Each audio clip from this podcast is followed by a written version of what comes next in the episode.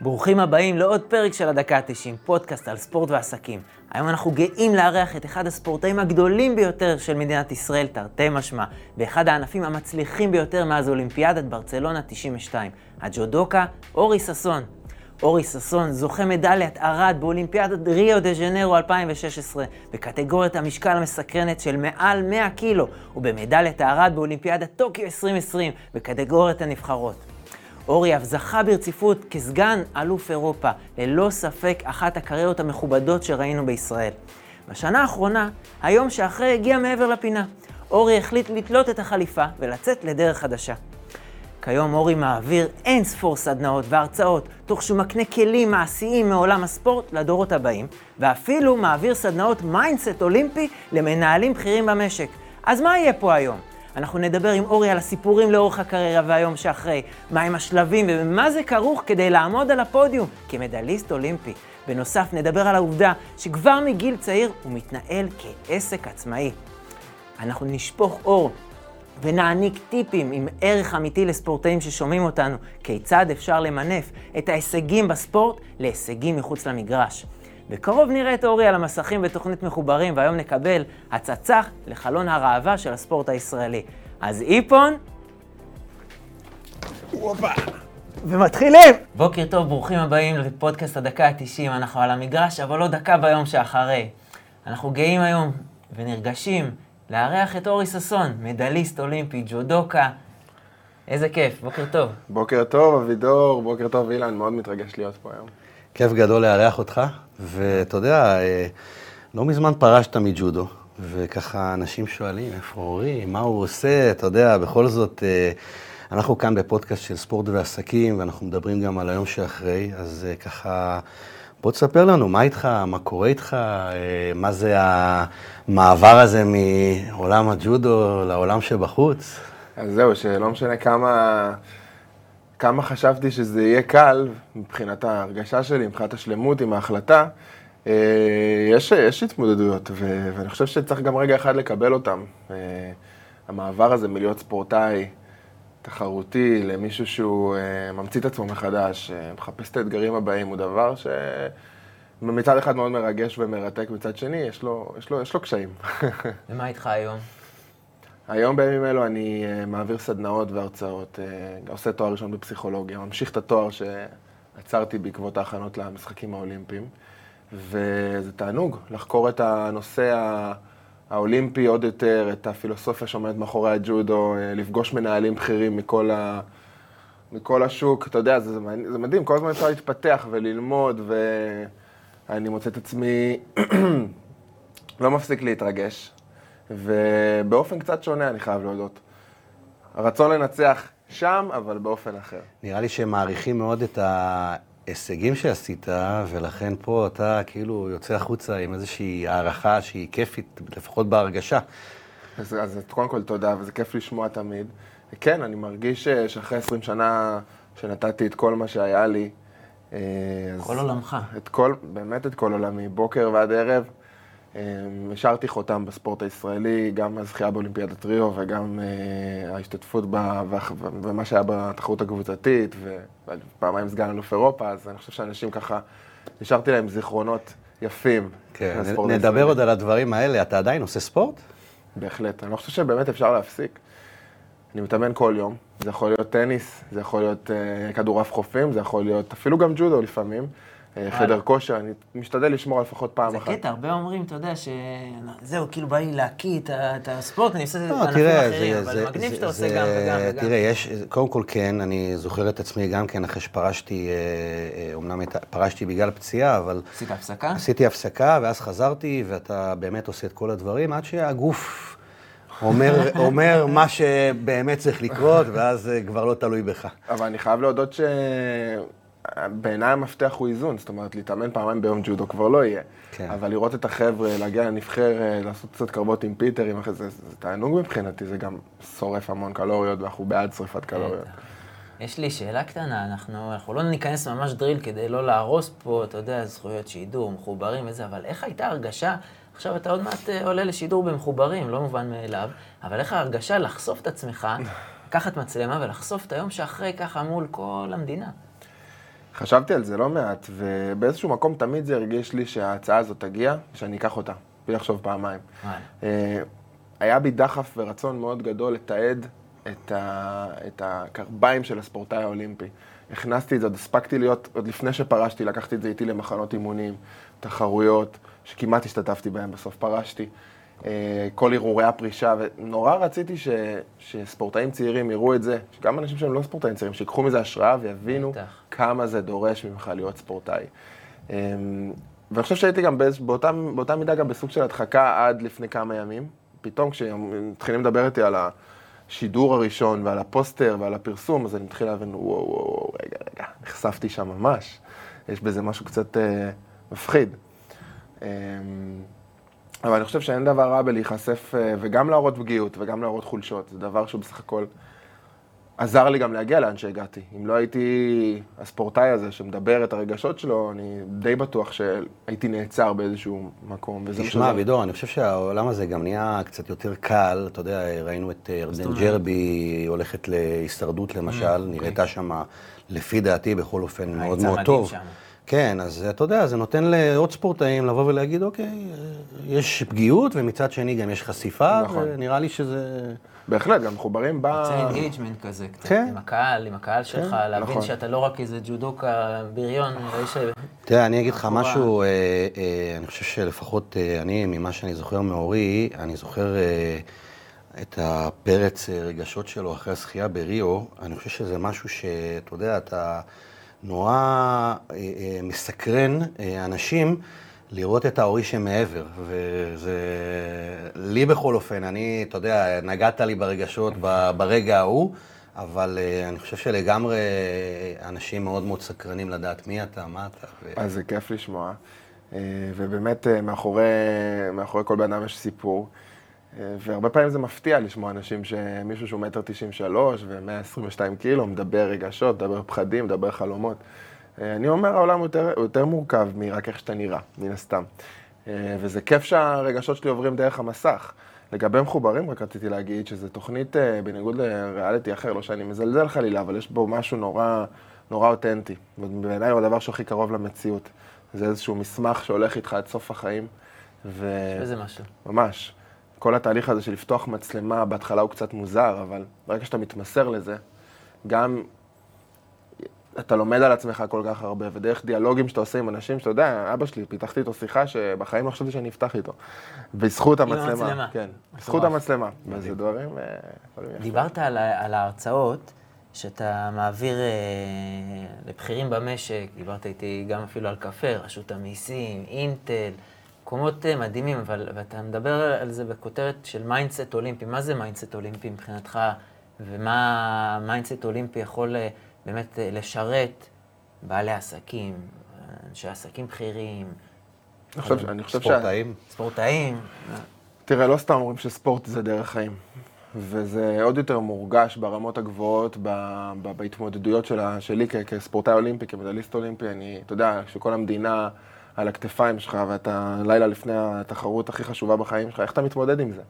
ואני חושב שהערכים והכלים שלמדתי לאורך השנים, לאורך השנים, אם זה אה, האיזון שצריך אותו, והפרופורציות, וה, וההתאמה למציאות המשתנה, אלו דברים שיכולים לעזור לכל אדם, לא רק למנהל. אה, אני במקרה מתמקד אה, באמת באתגרים של הזירה הניהולית, אבל אה, גם עשיתי לא מעט שיחות עם מנהלים שאומרים לי, בואנה, תקשיב, זה ממש ממש מזכיר את מה שאני עברתי. הרגע הזה לפני תחרות גדולה, בדיוק כמו לפני איזו פגישה מאוד מאוד גורלית. ויש לנו לפעמים את הרגעים האלה שהם משני חיים, משני גורל, מה שנקרא. ואם אנחנו מגיעים אליהם מוכנים כמו שצריך, הכל יכול להיראות אחרת. אז אני בא ומביא את ה mindset שלי, את מה שעזר לי, ובסוף להגיע ל money time ולהצליח. כי בסוף, זה לא משנה כמה אתה מוכשר וכמה אתה רוצה להצליח, וכמה... זה חשוב מאוד שיהיה לך את הדרך הנכונה לעשות את זה. אה, ואני עדיין לומד, ועדיין חוקר את זה, ויש לי עוד כל כך הרבה ללמוד, אתה יודע, רק יצאתי מהספורט.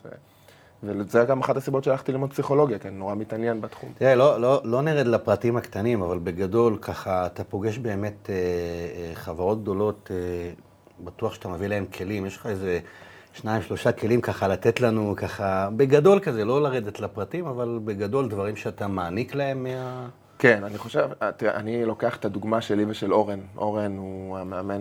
אה, אורן סמדג'ה, המדליסט אולימפי מברצלונה 92, מאמן נבחרת ישראל. אה, ואני לוקח את הדוגמה הזאת של אה, מנהל עובד.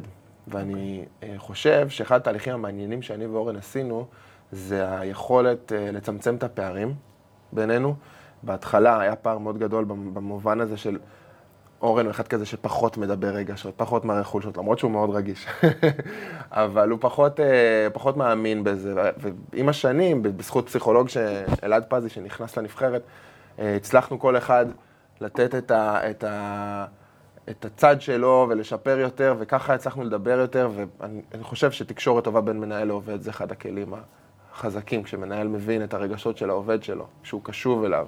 אה, במקומות עבודה, אחד הפרמטרים הכי חשובים זה מי, מי הבוס שלך. בהחלט. יחסי ל- אנוש. יחסי אנוש, אתה רוצה לדעת עם מי אתה הולך לעבוד. אז כן, אז, אז בהחלט, אני חושב שאפשר לו- להוציא הרבה יותר מהעובד כשקשובים אליו, כשרגישים אליו. אה, חוויתי את זה על בשרי. מצד שני, יש אחריות גם לעובד. הוא לא יכול אה, אה, לסמוך רק על היחס של, ה, של, ה, אה, אה, של המנהל שלו. יש לו המון אחריות. והוא עושה גם תהליכים עם עצמו. זה אחד הכלים שאני מדבר עליהם, אחד הדברים. תשמע, דיברת בפרישה שלך על אה, תשוקה. עכשיו, אני מכיר את המילה תשוקה טוב מאוד, והאם לפי דעתך זה משהו שאורי יכול להעביר ל- את המסר הזה של תשוקה, אם בכלל זה אפשרי אה, להעביר מה שאנחנו חווינו כספורטאים? זה משהו שאתה חושב שאפשר להעביר אותו למנהלים? או ש- אפשר, לנ- אפשר לנסות, אפשר לנסות. אני חושב שכל אחד מסתתר איזה תשוקה למשהו מסוים. אה, לבוא ולהעביר את התשוקה הזו, אה, זה מאתגר, אבל אני חושב ש... שאפשר לעשות את זה. אפשר, אפשר, כל אחד באמת יכול למצוא את הסיפור שלו, את מה שמניע אותו, את, ה, את הדברים שבסוף גורמים לו להתגבר על המכשולים. אה, וברגע שהתשוקה נגמרת, זה, זה, זה תמרור. ופה אולי צריך לשנות. מעניין, מעניין. תגיד לי, מה ההתמודדות הכי קשה שהייתה לך ביום שאחרי? ככה, אמנם זה לא הרבה זמן, אבל uh, הכי קשה שהייתה לך עד עכשיו? יש משהו מהמעבר הזה של אה, להיות חלק מקבוצה, שאתה פתאום אה, אינדיבידואליסט. למרות שג'ודו זה ספורט אינדיבידואלי, אנחנו מתחרים ומתאמנים בתוך קבוצה, גם עכשיו זה הפך להיות ספורט קבוצתי. אה, פתאום אתה קם בבוקר, וכבר אף אחד לא מעניין אם אתה בא לאימון או לא בא לאימון. אתה צריך לדאוג לעצמך, ויש יש כאילו המון המון אחריות אחרי שנים שהיית עטוף בצוות מקצועי, בפסיכולוג, בתזונאי, ב... אפילו ב- בספונסרים. אתה יודע, פתאום אתה דואג לעצמך, וזה דבר... אה, את רוב הנסיעות לחו"ל גם עשיתם כקבוצה, לא עשתה נכון. הרבה לבד, נכון? זה... לגמרי. אז זה לגמרי, יש פה חוויה קבוצתית אחרי הכל. כן. זה שרק באולימפיאדה האחרונה נהייתה את התחרות הרשמית, את הרשמית. אבל וגם- בפועל הייתם כן קבוצה ונבחרת, והתאמנתם וזרקתם, הפלתם אחד את השני. לגמרי. אתה ואני גם חושב שהעצם, כשמישהו, כששגיא הצליח וכשפיטר הצליח, זה דוחף את כולם, אתה יודע, זה... גם האולימפיאדה האחרונה, בגלל הקורונה, העצימה את הביחד, לפי דעתי, בכל פרמטר אפשרי. כמעט. לגמרי. התחרות הקבוצתית הייתה אירוע, תקשיב, אני רגיל לקום בבוקר, לעשות את מה שטוב לי. ספורטאי אינדיבידואל באיזשהו מקום הוא קצת אגואיסט. אתה, וזה גם קצת בצדק, אפשר, פחות לחיים, יותר לספורט. כי אתה מאוד מאוד דואג לזה שאתה תגיע לרמת ביצוע שיא, וכל דבר שעלול להפריע לך, הוא, לא, הוא פשוט לא רלוונטי. אתה מסיח, אתה מצית כל הסחות הדעת. וכשאתה בתוך קבוצה, אין דבר כזה, אתה לא יכול לחשוב רק על עצמך. ופתאום כקבוצה, בכלל, זה, זה, זה נכנס לענף בשנים האחרונות, זה- כן, זה נכנס כענף בפני עצמו, רואים את ה, את ה... אני הרגשתי את השוני, באמת, ברמת הפרגון, בזה שצריך לוותר על האגו, בזה שצריך יותר לעודד, לחשוב יותר אסטרטגית. אני חושב שפה פה אנחנו מצליחים להתחבר קצת יותר אולי לעולם הכדורגל. אז אתה יודע, זה כל, כל השיחה פתאום הזאת עכשיו, לא יודע למה, זה, זה מעביר אותי לזה של ער- ערן זהבי, בניון, עם המיטה, כאילו בן אדם רוצה להתכונן למשחק כמו שצריך. אז אורי בא ואומר, אני בא ואני צריך להכין את עצמי, אבל יש פה אדפטציה שאתה צריך לעשות. כן. ולמה הדברים דווקא בכדורגל שלנו, תמיד האגו... אני חושב שבנושא הזה זה ממש אומנות, אומנות כמאמן, לדעת לנהל ספורטאי כזה, אבל עדיין לתת לו להרגיש חלק. מה זה לתת לו להרגיש? נכון, לחייב לגמרי. אותו, זה, זה אומנות שאין לי מושג איך עושים אותה, עדיין לא. לא ניכנס לזה יותר מדי, אבל א', דבר ראשון, אתה מרגיש אולי משוחרר גם קצת? אה, ממש, וואו, ממש. כאילו, ככה, זה בהתרשמות שלי דווקא ממך, שאתה מרגיש כאילו... סבבה. אני יכול להיות? מי שאני ועד הסוף. המערכת יחסים שלי עם הג'ודו תמיד הייתה אמביוולנטית. מצד אחד רצון מאוד מאוד גדול להיות מדליסט אולימפי, מצד שני, שאלתי את עצמי לא מעט פעמים, אתה באמת כזה? כאילו, אתה באמת ג'ודוקה במהות שלך? אה, היום אני יודע שכן, אבל זה לא שחור ולבן. יש בי עוד המון צדדים, עוד המון חלקים שאני מגלה. אה, וזה כיף, כן, זה, יש בזה משהו נורא משחרר לצאת לעולם ככה. כן. אני רוצה להקריא לך משהו. יאללה. מישהו מפורסם כתב את זה, כמעט אחד על אחד כתב, ככה, אני מקריא את זה, אבל בסדר. יאללה. יש לי תחושה שאתה תזהה את זה. טוב. אתה כל הזמן עסוק בלהיות מוצלח, כי זה מה שמחנכים אותך. תביא מדליה, תהיה מאושר. תהיה מוצלח, החיים שלך יהיו יותר טובים. נוסחה מאוד ברורה, ואוי ואבוי אם תטיל ספק בה. ואז ביום אחד כל הסיפור הזה נגמר. המרדף מקבל תפנית. פתאום יש ימים פחות פרודקטיביים. וזה מרגיש כאילו אתה לא בסדר. אתה חלק מנבחרת, וכבר לא. אתה הופך להיות סוג של זאב בודד.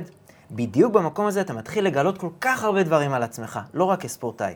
אז איך אפשר בכל זאת להתמודד טוב יותר עם שינויים בחיים, להכין את הקרקע, ליצור עוגנים, מקורות הכנסה, מטרות חדשות וסביבה תומכת? אז אני שואל אותך, כאילו, היום, מי הקריא את זה? נראה לי שאתה מזהה קצת, אה? מכיר אותו. מה, אורי, אז אני אישית מאוד אה, התחברתי לטקסט הזה שכתבת, אבל היום, מה החלומות שלך היום? זאת אומרת, אתה מסתכל על זה, יש איזה מטרות חדשות, מה שאתה רוצה יש להשיג? דרייב, יש בי דרייב מאוד גדול להעביר הלאה את הידע שלי, את התובנות שלי. יש לי רצון מאוד גדול, אפשר להגיד גם אה, באמת להכיר מישהי, אני חושב, בפרק הבא של החיים. אה, בעיניי אהבה זה כמו ארבע מדליות זהב, אהבה גדולה כזו. שתלווה אותך כל החיים. למרות שאין לנו גרנטי לכלום, אבל אני חושב שאני במקום שאני מאוד, כבר כמה שנים האמת, אבל עכשיו במיוחד פנוי לזה. אמ, ולמען האמת, אני ממש עוד מגלה את עצמי, אני, הנה בעוד אה, שבועיים אני טס לניו יורק להעביר הרצאות לקהילות היהודיות, כי אני גם מזה מאוד נהנה. וואו. כן, אז אני מאוד אוהב לאתגר את עצמי, או להיחשף פתאום לשפה האנגלית, ו- ולהעביר את הידע שלך באנגלית, זה הרבה יותר מאתגר. זה לצאת מאזור הנוחות. זוכר אז עם ג'ו אלכסנדר שעשינו באנגלית, זה, זה לצאת להרצות ככה אבל- מול הקהילה. אני חייב. להגיד, יש פה אולי אנשים ששומעים... יפה. תודה. יש פה אנשים שאולי מקשיבים, ו- ו- וזה נראה להם שספורטאים, ובכלל אנשים שהם מצליחים, אז קל להם לצאת מהאזור נוחות. אני רוצה להגיד שלא. דווקא הנטייה הטבעית שלי היא להישאר באזור הנוח. אבל אני מודע לזה, ואני נלחם בזה כל יום. לא נותן לזה באמת להחליט עליי. ואני חושב שמודעות זה גם אחד הכלים החשובים ביותר לספורטאי, לבן אדם, לדעת איפה החסרונות שלו ופשוט לתקוף אותם בכל דרך.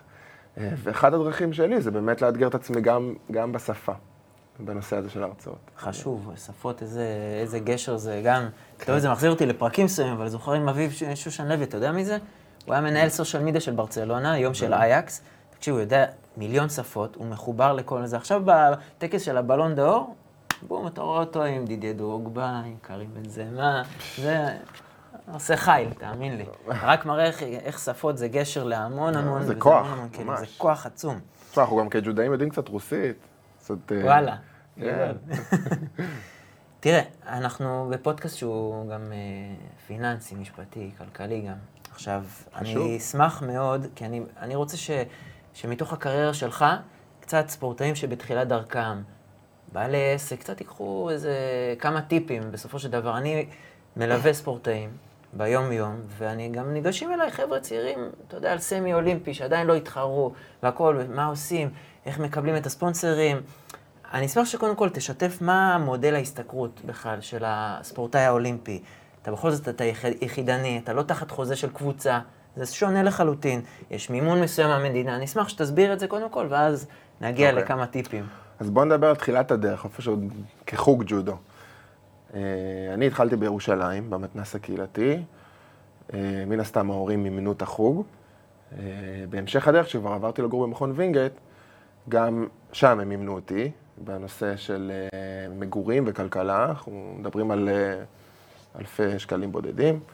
וככה שיכולתי כבר להתחיל לעבוד, אז עבדתי גם כמדריך ג'ודו, במק... בת- במקביל לאימונים. זאת אומרת, הייתי עושה אימון בוקר, נוסע לצבא, מדריך עד ארבע, ואימון ערב. אתה מסיים את היום הזה, אתה גמור. לא הדבר הכי מקצועי שיש, אבל אתה חייב לעבוד, כי, כי אין לך איך לחיות. אמ, ואתה רק מחכה להזדמנות הזאת שתוכל להיכנס לסגל האולימפי, ואני אסביר. כל מדליה שהיא אה, אה, מוגדרת כתחרות אה, בינלאומית ברמת Grand Prix ומעלה, היא בעצם מכניסה אותך לסגל האולימפי. לצורך העניין מדליית ארד ב Grand Prix זגרב, אז אתה מקבל 3,000 שקל. וככה התחילה הקריירה. באופן קבוע כל חודש. נכון, במשך שנה. חייב, חשוב לציין שאם אתה לא זוכה במדליה במשך שנה, מאז אותו הישג, מורידים אותך. אתה יורד. 3,000 זה המינימום. משכורות עתק. ו... אה, אבל אה, היופי הוא שאתה יכול באמת לגדול, זאת אומרת, מדליית כסף באליפות אירופה, אתה כבר קפצת ל-6,000 שקל, ומדליה לאולימפית, 8,500 שקל. ממש מיליונר. מי רוצה להיות מיליונר? מה ש... צריך להבין שמי שהולך להיות ספורטאי אולימפי זה כנראה לא בשביל להיות עשיר, כן? נכון. אבל, אבל, ברגע שאתה מצליח, להביא מדליות בתחרות מטרה כמו אליפות אירופה, אליפות עולם וכמובן אולימפיאדה, אז יש חברות מסחריות שבאות ומחליטות לקחת אותך כפרזנטור. אני לוקח אותך שנייה משהו אחד אחורה, לפני הפרזנטורים okay. אוקיי. והספונסרים. זה לא המקום קצת, קצת של המדינה, מעבר ש... הרי כשמקבלים את, ה... את הפטורים בגין הזכייה במדליה האולימפית, עכשיו בדיוק העבירו את התקנה, נכון. גם כתבתי על זה אז בערוץ הספורט והכל. זה משהו ש... אוקיי, זה היה מאוד מבורך לדעתי, אבל עם 3,000 שקל לא הולכים למכולת, סליחה. ואתה כן. יודע מה, אפילו אם זכית בזהב, מה, מה תעשה עם שמונה וחצי אלף? הרי כל היום אתה מתעסק סביב הספורט. אתה דיברת פה על לו"ז מטורף בגיל 18, זה כבר גיל מקצועני. נכון. זה לו"ז מטורף, מה אתה יכול כבר לחסוך משמונה וחצי? בסוף יש לך את החשיבה ליום שאחרי, מה אתה עושה עם זה, עם הכסף הזה? זה באמת... רק הספונסרים, אני חושב שיש פה מקום גם של לא, המדינה קצת להגדיל את התקרות האלה. אני חושב שספורטאי אולימפי, בטח מדליסט אולימפי, צריך להרוויח הרבה יותר כסף. כן. הוא לא יכול להתעסק ב... אולי לתת פה הרצאה, אולי שם... בסוף המקורות הכנסה האלה יכולות להוציא אותו מהפוקוס. אתה מייצג את המדינה בסוף. ואתה מייצג את המדינה. אבל אני חייב להודות שבגלל שהנושא הזה גם אותי מעניין, אז בדקתי עם חברים שלי מענפים אולימפיים אה, אחרים. מדינות אה, אחרות? סליחה, מדינות אחרות. אוקיי. ומסתבר שאנחנו איפשהו באמצע. באמצע. כן, שזה הפתיע אותי. כנראה שספורט אולימפי זה דבר שהוא יותר קשה להסתכל. כמה נגיד בסתם בצרפת, שזה גם מדינת ג'ודו חזקה מאוד? זה תקציבים אחרים לגמרי, הם בטופ? יש להם יותר מאיתנו מבחינת תקציבים, כי גם שם זה מקורות הכנסה אחרים, לא רק המדינה, גם העיר נותנת והמועדון ג'ודו נותן, אז, אז, אה, אז זה, זה משתנה. אגב, אצלי גם האגודה תמכה בי, אגודת מיטב ירושלים תמכה בי בשנים האחרונות, וגם הזדמנות להודות להם, אבל זה לא דבר מובן מאליו, כי לא כל אגודה תומכת ככה בספורטאים שלה. אה, אבל מה שחשוב לי להגיד, שמי שהולך להיות ספורטאי, זה לא באמת בשביל, בוא נגיד, לסדר את החיים שלו מבחינה כלכלית, זה בשביל להגשים איזה משהו פנימי שהוא אה, לא רק חומרי. כן, חווינו את זה גם אם היו פה אה, שלושת הג'ודוקה. גילי, שירה ורז הרשקו, שנתנו בראש. שלושתם, בלי יוצא מן הכלל, דיברו על, על הרגש של... כמה הם לא מעניין אותם מסביב, מעניין אותם מה ללכת, לזכות, להצליח. ו... ואני ממש מתחבר לזה. כן. מצד שני, מגיע רגע, גיל, שאתה חייב לחיות, כאילו, לחסוך חסכונות, אף אחד, אין לך את זה. אורי, אתה יודע שאתה מגיל 18, אתה בעצם עסק עצמאי, אתה פתחת עוסק מורשה באיזה גיל? אז לא מגיל 18, מגיל... שזה היה עוסק פטור בהתחלה. עוסק פטור, זה התחיל כעוסק פטור, וזה, המשיך לעוסק מורשה בגיל 23, 22. עדיין, זה גיל צעיר מאוד לפתוח עוסק כן. מורשה, עם כל הכבוד. זאת אומרת, שאתה מגיל מאוד מאוד צעיר. ספורטאים חייבים להבין את זה. זאת אומרת, אתה ב mindset עסקי לחלוטין, ואם לא תדאג לעסק, העסק הזה גם ידשדש, צריך גם לשווק אותו, לכן יש את הספונסרים. זה הולך דבר שמזין דבר... ממש כאילו... ככה, אני חושב שלא הבנתי בכלל שאני עצמאי, עד שמישהו לא אמר לי את זה. עד שמישהו אמר לי את זה, סליחה. במקרה שלי, באמת אה, בנק יהב, שהוא תפס אותי חודש לפני האולימפיאדה בריו. תראה מה זה, לא היה לי ספונסר, היה לי, היו לי שני ספונסרים, נותני חסויות, אה, ככה נקרא לזה, קטנים. תפסו אותך בזמן, שאומרים. והם באים, אמרו, אורי, אנחנו, פגישה של 2-3 דקות עם שאול המנכ"ל, סיים את הפגישה, אמר, אורי, אנחנו איתך. ועשינו הסכם.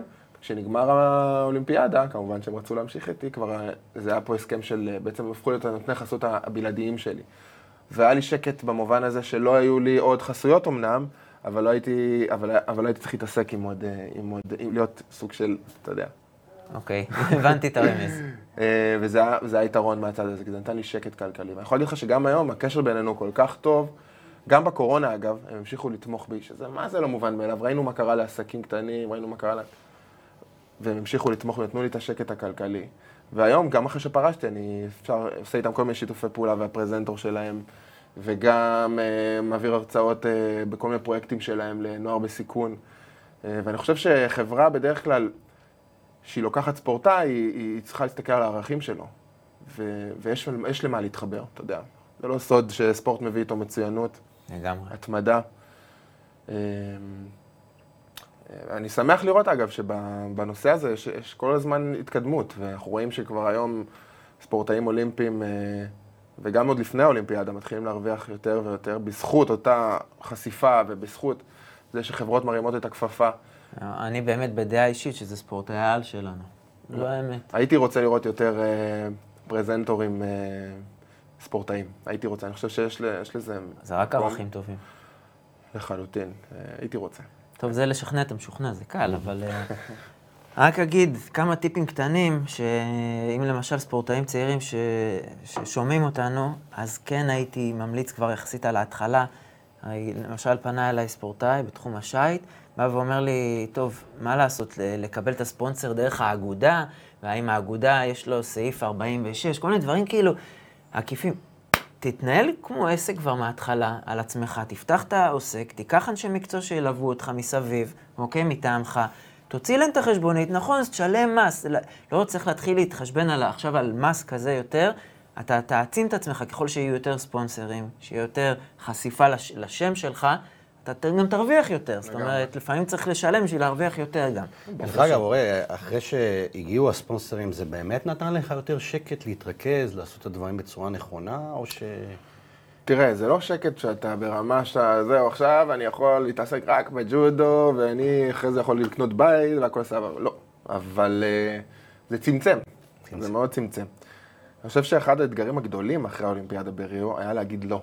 לכל מיני הצעות שהיו יכולות קצת להוציא אותך מפוקוס. אז, אה, אז אמרתי לו, ולפעמים גם אמרתי כן, תשמע, לא הייתה ברירה, אתה יודע. בסוף אתה דואג לעצמך. אה, אבל אה, ברור שהאידיאל הוא שזה משכורות שיגיעו גבוה יותר וההתעסקות תהיה רק בג'ודו. כן, אחת הסיבות שגם הלכתי לעשות את מחוברים, זה גם הנושא הכלכלי, לא ספק. לא צריך להסתיר את זה, זה סבבה לגמרי. עשית את זה בדרך שלך, לפי מה שאני ככה בין השורות, אז זה גם חשוב. יפה. אה, טוב, הייתה זווחת קריירה. בוא נשמח אה, קצת, אתה יודע מה, בוא ניקח אותך טיפה קצת בהתחלה, יש לך בכל זאת אח, אלון. אתה ממנו ספגת את האהבה לג'ודו? כן. איך, איך זה קרה בירושלים שם? קודם כל ספגתי ממנו הרבה דברים. כאח גדול, אני הלכתי בעקבותיו, אני חושב כמעט בכל דבר. אה, הוא היה השראה שלי. הוא עדיין, כן, אבל uh, הוא התחיל להתאמן בירושלים, בארמון הנציב, הפך להיות אלוף ישראל, בהמשך אלוף אירופה. אני כאח קטן רואה את זה, ורוצה גם להגיע רחוק. לוקח מזה הרבה מוטיבציה, הרבה השראה. Uh, כל כך הרבה השראה שבסוף אני הגעתי לאולימפיאדה והוא, לא הצליח להגיע, אבל... Uh, אבל כן, לכל אחד, לכל, אני מאמין שלכל בן אדם יש את הבן אדם הזה ש... מניע אותו, נותן לו השראה, אצלי זה אלון. באיזה גיל הבנת שזה הולך למקצוע, שאתה ממש בונה עסק של ג'ודוקה מקצועי? ברגע שהתחלתי להרוויח מזה. רק, ש... רק שם? כן. לא, אתה לא מבין לא את זה. לא בגיל 16 גם? תראה, זה היה כל עולמי, אבל uh, החותמת הזה שזה מקצוע, לא סימנו אותך שם, בגילאים צעירים? סימנו אותי. בכל זאת יש ממדים פיזיים שהם לא... לא, מאוד, מאוד סומנתי כפוטנציאל, אבל גם פוטנציאל לא ממומש, חייב להודות. וואלה. כן, היה לי מאוד, היה פער מנטלי בין ה... היה פער בין היכולת המנטלית ליכולת הפיזית. לא הצלחתי להביא את זה לידי ביטוי בתחרויות. עברתי המון המון תהליכים, ואני חושב שרק כשאני כבר ככה התחלתי להתגבש עם עצמי, ופתאום מעבר לזה שהמדינה מסמנת אותך כפוטנציאל, היא גם מתחילה קצת לשלם לך, אז התחלתי להבין שזה המקצוע שלי, כשאני קם בבוקר, זה, זה ללכת לאימון, זה ללכת לעבודה. צריך להבין. זה... אבל מעבר לאחיך, קח גיל, אה, נגיד, 12 אה, עד 15-16, אה, גם המבט על אריק זאבי בטח, וסמג'ה ויעל ארד. הוא גם גרם לך שם איזשהו חשק כזה, או ש... בטח, אני הייתי חוזר אחרי בית ספר, כל יום נכנס, אז לא היה יוטיוב, לא כזה זקן. והייתי נכנס אה, אה, לאינטרנט ורק מחפש סרטונים של כל מיני, שאפשר להוריד מכל מיני תוכנות שכבר לא קיימות היום, בשביל לשאוב השראה. אני ממש דמיינתי את זה דרך הסרטונים שראיתי, דרך אותה אולימפיאדה שאריק זכה באתונה. אני הייתי בן, זה היה ב-2004. אה, ואתה יודע, לא הייתי כזה ילד קטן, אז יכולתי להבין גם מה קורה שם.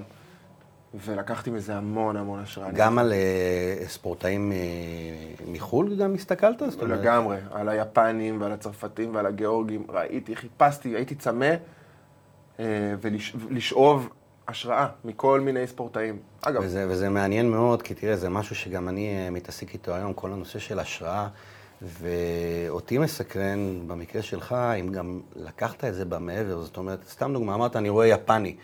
אם לקחת משהו מהיפני הזה והבאת את זה לעולמך באיזושהי צורה חושב- פרקטית בשטח? אני חושב שכן, אני חושב שכן. אני חושב שלראות אה, טכניקות ו- ו- ו- וללמוד אותן, וממש לעשות הילוך איטי, כן, הייתי עושה את זה, ובסוף באיזשהו מקום גם מיישם את זה על המזרון. אפילו הייתה קלטת, אני אספר לך, הייתה קלטת של ג'ודאי מאוד מאוד גדול, קוגה.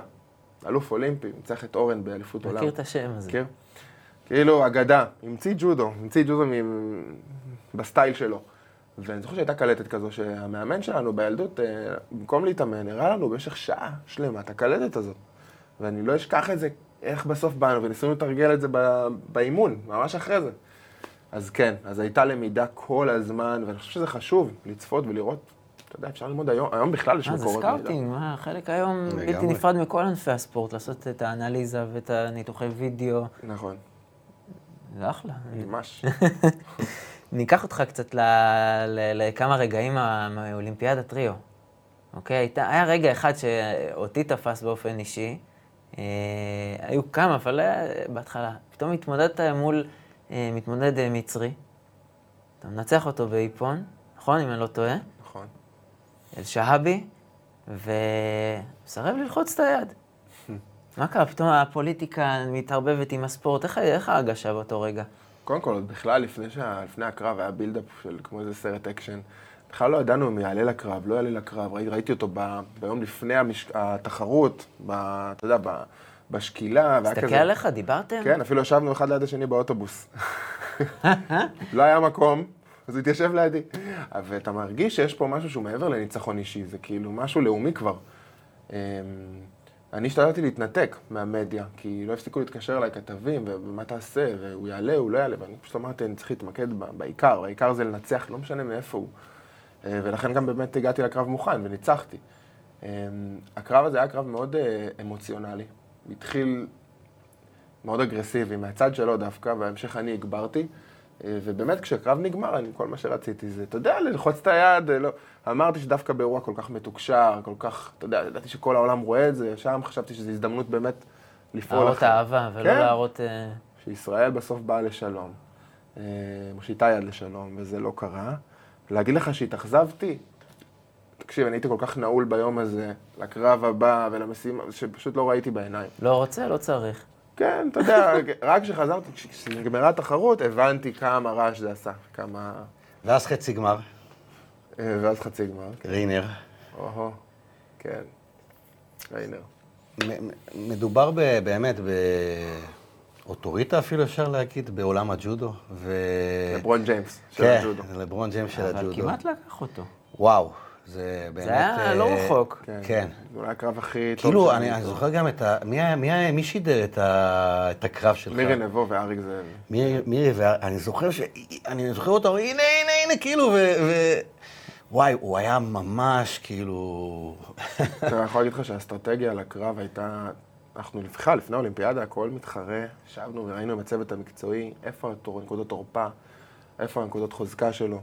ידעתי בדיוק מה צריך לעשות עם טדי, אה, אבל טדי כמו טדי, מספיק שנייה אחת, שאתה, ברגע אחד שאתה או מוותר על האחיזה, או טיפה מתפשר, אתה מוצא את עצמך על הגב. אבל היה קרב מעולה, זאת אומרת, זה יכול ללכת גם לצד שלי, אם הוא טיפה יותר... שזה המשיך אה, בעוד דקה אחרי, נכון? זה... לא, לא, זה היה שנייה לסיום, זה היה... זה היה ממש בשנייה לסיום. שתיים, שלוש שניות לסוף הקרב. אמ, הוא כבר גם התחיל להתערער מאוד. זה, פה, בשלב הזה של הקרב, המנטלי משחק תפקיד. שניכם גמורים, ורק אחד שלא עושה כן, טעויות. אתה מרגיש שהוא גמור? בטח, הוא לא יראה לי את זה, אבל אני מרגיש. יש פה הרבה poker face. אני מרגיש שאם זה היה הולך לדקה אקסטרה, זה דקה אקסטרה, נכון? דקה וחצי אקסטרה? איך זה הולך? זה, golden score. golden score? אני חושב שאם זה היה הולך לגולדן סקור, אה, אה, אורי היה מנטלית יכול אה, לנצח אותו. אי אפשר לדעת, יכול מאוד להיות, כי אף אחד לא גרם לו להגיע לגולדן סקור. לגולדן סקור, ויכול להיות שזה היה פתאום מלחיץ אותו, ויכול להיות שגם אני הייתי נגמר פיזית ולא מצליח להתעלות, אי אפשר לדעת. אבל כשאתה יורד מקרב כזה, מה הוא אמר לך גם? אמר לך משהו אחרי הקרב? דיברתם משהו? האמת שהוא, כן, הוא נורא פרגן לי, חייב להודות. אה, גם לפני כמה ימים הוא שלח לי הודעה. גדול. הוא ככה, כן, באיזשהו קשר עסקי לגבי משהו. מדהים. כן. אה, והוא אמר לי, והוא גם בכלל דיבר עם הטלוויזיה הצרפתית, ונורא ככה פרגן, ו... אבל הייתי מעדיף שהוא יפרגן פחות ולנצח אותו ולעלות אבל לגמר. נראה לי, נראה לי, נראה לי שדווקא הקרב הזה, למרות ההפסד, אה, ואז מגיע הקרב על המדליה מול מנדוזה, ויש לי הרגשה, לא יודע, ספר לנו אתה, שזה דווקא נתן לך את ההרגשה שכן דברים יכולים לקרות. לגמרי, כשאתה מסיים קרב עם טדי רינר, אה, בצורה הזו יש לזה המון השלכות. גם מבחינת איך שאתה מרגיש לקראת הקרב הבא, גם מבחינת זה שהמתמודד שמתמודד, שמתמודד לך על קרב על מדליית ארד ראה את הקרב הזה, וכמה זה מרתיע אותו שיש, שאורי מישראל מסוכן, אתה יודע, והוא לקח את טדי עד הסוף. אה, ללא ספק זה היה בתודעה שם, אה, אבל גם נורא נורא מלחיץ. קרב של החיים שלך, זה להיות או לא להיות, קרב על מדליה אולימפית. ניצלת את היתרון הזה שהנה הוא ראה אותך מול אה, טדי? שם? לא חשבתי על זה יותר מדי, אבל כנראה שבתוך תוכי היה לי המון ביטחון. ואגב, הקובאני שניצחתי על המדליה, מנדוזה, זה ספורטאי שהפסדתי לו כמה חודשים לפני האולימפיאדה, ב... וממש לא הסתדרתי איתו, ואני זוכר שאמרתי לפסיכולוג שלי, אלעד, אני מפחד פחד מוות, אני לא יודע מה לעשות. אני, אם אני מפסיד את הקרב הזה, אני כל החיים שלי הולך להתבאס על זה. כי להיות חמישי, עם כל הכבוד שזה הישג מדהים, זה לא המדליה, זה לא, זה לא זה. ו... והוא אמר לי, אורי, אנחנו עוד עשר דקות ניפגש פה, ואתה תהיה מדליה אולימפית.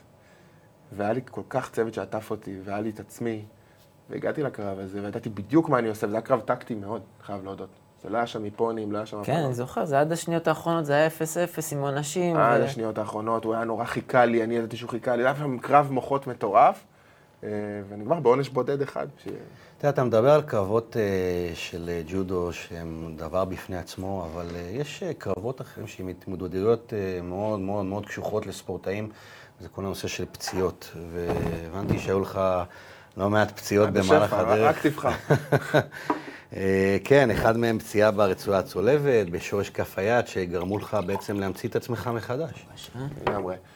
אה, היו לי הרבה פציעות, אבל הפציעות המרכזיות, כמו שאמרת, זה שורש כף היד, שנת 2013. אני עושה קרב עם האזרי, זה ממדוב. לפני ריו. לפני אני ריו. בטוח שזה בין ריו לטוקיו. לא, לא. בין ריו לטוקיו זה היה צולבת. השורש כף היד, זה היה באליפות העולם בברזיל, נופל על היד במהלך קרב ראשון, שומע קנק, מסתכל, רואה שכל מפרק שורש כף היד בחוץ. ונשאר לי דקה לקרב. והייתי בעמדת יתרון. הוא הפיל אותי, ואני מסיים את הקרב שאני מפס- מפסיד פעמיים. גם את הבריאות שלי, הרגשתי שהפסדתי, וגם את הקרב שכבר היה יכול לגרום לי להפיל לרבע גמר אליפות עולם. ואז להתמודד עם השיקום, ולטוס לספרד, לעשות ניתוח אצל מנתח שמומחה לשורש כף היד, ולחזור, ומלהיות ג'ודוקה שמטיל הרי אדם על הגב, הדבר היחידי שאני יכול לעשות זה את התנועה הזאת. תחשוב, ככה, איזה מתסכל זה, ארבעה חודשים ככה, טק, טק, עם ברזלים בידיים.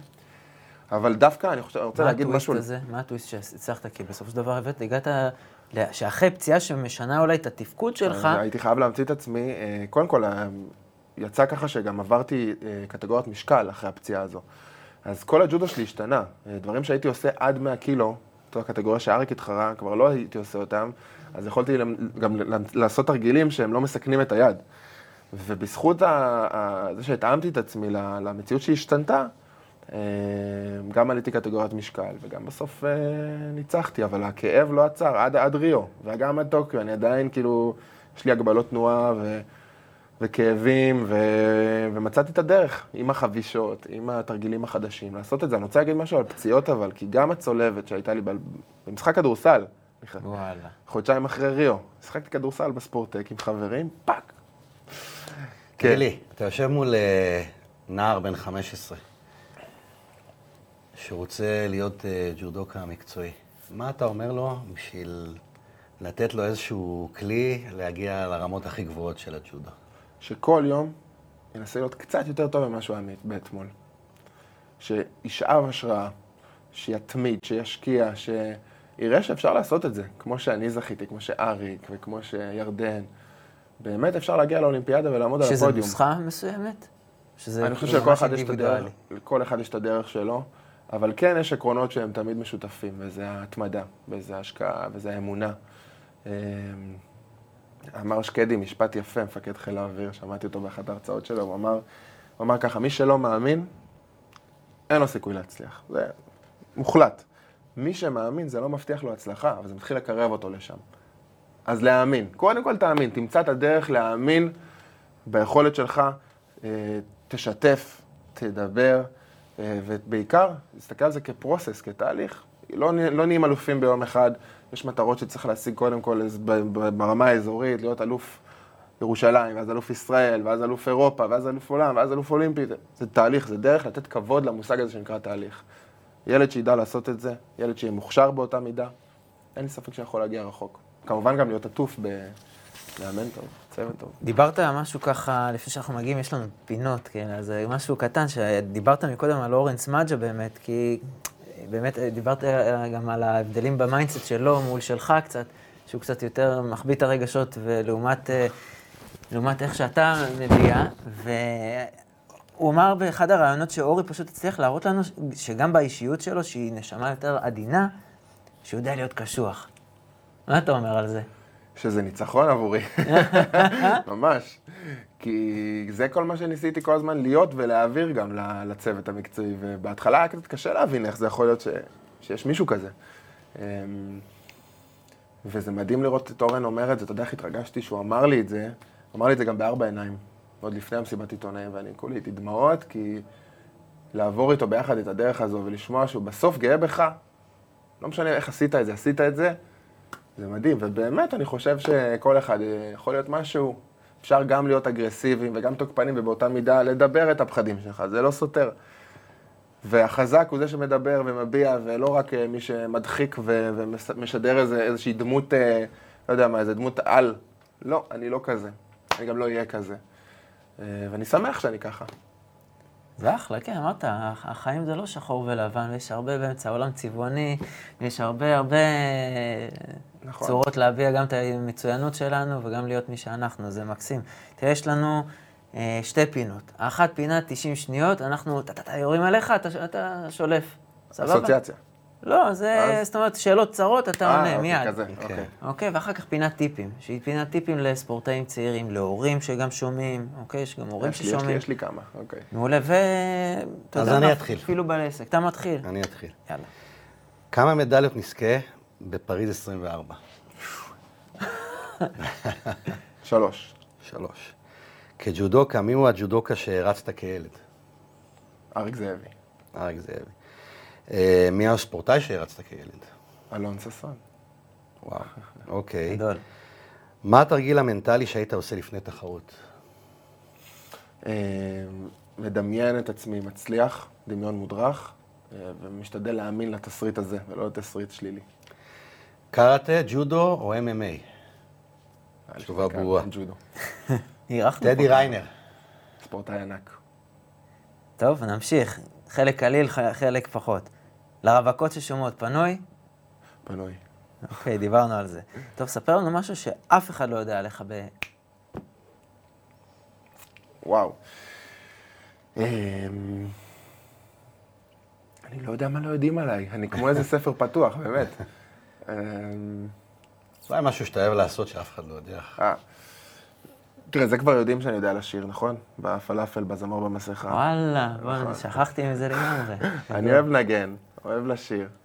אה, אבל יודעים את זה, האמת, אז אה, אין לי משהו חדש. וואלה. טוב, תשלים שני משפטים. ספורטאי אולימפי זה? בן אדם שמותח את הגבולות שלו עד הסוף. אוקיי, והיום אח... היום שאחרי, במשפט. גילויים חדשים. מה יש לך לומר לנבחרת הג'ודו? שאני מאוד אוהב אותם, ושאני מאמין בהם ובהן, ואני מאחוריהם כל הדרך. מדהים. טוב, אז פינת טיפים. אנחנו דיברנו, תן בבקשה שלושה טיפים, ספורטאים צעירים, להורים של ספורטאים צעירים, בעלי עסקים אולי, אוקיי, בוא נתחיל עם ספורט, באמת עם הורים. מנהלים בכירים. נתחיל עם הורים. אני חושב שלאורך הדרך ראיתי אה, כל מיני סגנונות של הורים. כאלה שלוחצים, כאלה שפחות לוחצים, כאלה שבכלל לא לוחצים. אם אני לוקח רגע את המודל שעבד אצלי במשפחה, אה, אני חושב שזה מודל ששווה שווה לקחת אותו כדוגמה. זה הורים שתמיד ידעו להיות שם, לתמוך, אבל אף פעם לא להתערב מקצועית. ידעו להיות כתף תומכת, להיות קשובים אליי, לשלוח לי את ההודעות שהייתי צריך לקבל, אבל אף פעם לא, וואי, ו- ותעשה ככה, ואם תפסיד, אז מה יהיה? לא. ידעו להיות שם הורים תומכים, אני חושב שזה הורה שיכול לעזור מאוד לילד שלו ברמה הספור, הספורטיבית. אז זה ברמה הזאת. ברמה העסקית, אמ, טיפ למנהלים. שוט. אמ, טוב, זה דברים שקורים הרבה בסדנה. אה, יש איזה קטע שאני אה, עושה אה, התנסות של הדבר הכי פשוט שיש, שמלמדים כל ילד עוד לפני שמתחילים ללמד אותו להפיל, כן? זה לבלום ולעשות גלגול ג'ודו. ורואים ש... שיש מנהלים בכירים שמהר מאוד מאוד מאוד נרתעים, ויש כאלה שצריכים את העזרה שלי, ויש כאלה שישר קופצים למים העמוקים. אני אומר, תהיו מאלה שקופצים למים העמוקים, אבל גם אם אתם מאלה שצריכים עזרה, זה בסדר, אני הייתי מאלה שצריכים את הפוש. אז זה אחד הטיפים, לקפוץ, להיות, להיעזר באנשים. וואו, האמת מדהים, זה אחלה. אני. ולספורטאים? ולספורטאים, אה, דמיון, אני ממש ממש מאמין בזה. אם אני לא הייתי מדמיין את החיים שאני חי עכשיו, אין לי ספק שזה לא היה קורה. לדמיין את עצמך, לא לפחד לדמיין. מה שיפה בדמיון, שאין לזה גבולות. אתה יכול להשאיר כמה מקום שאתה רוצה לדמיון, ורק להיות שם. אה, והשלב השני אחרי הדמיון זה לעשות. זה לקום בבוקר אה, ולסמן לעצמך את המטרות שאתה רוצה להשיג, ו... ולא להיות כל כך קשה עם עצמך. זה בסדר לפעמים שאין אימון מוצלח, זה קורה, זה תהליך. אה, חייב להגיד טיפים מקוריים. יודע, שמענו כאן אה, כמה כן. וכמה אנשי ספורט בכירים, וממש אהבתי. איזה כיף. כן, ורק לחזק את הקטע של הדמיון, בשביל ספורטאים צעירים ששומעים אותנו, אז אה, לעשות את ההבדלה בין דמיון לפנטזיה, זה נורא נורא חשוב. כן, שזה מאוד קשה. לגמרי. בסדר, טוב, אורי, היה לנו כיף גדול. תודה אה, רבה. גם לי איתכם היה מאוד. תענוג. תודה, ממש מאחלים כיף. לך היה בהצלחה תענוג. בחיים שאחרי. כיף, מאוד נהניתי איתכם, הייתם מדהימים. תודה. אחלה. תודה.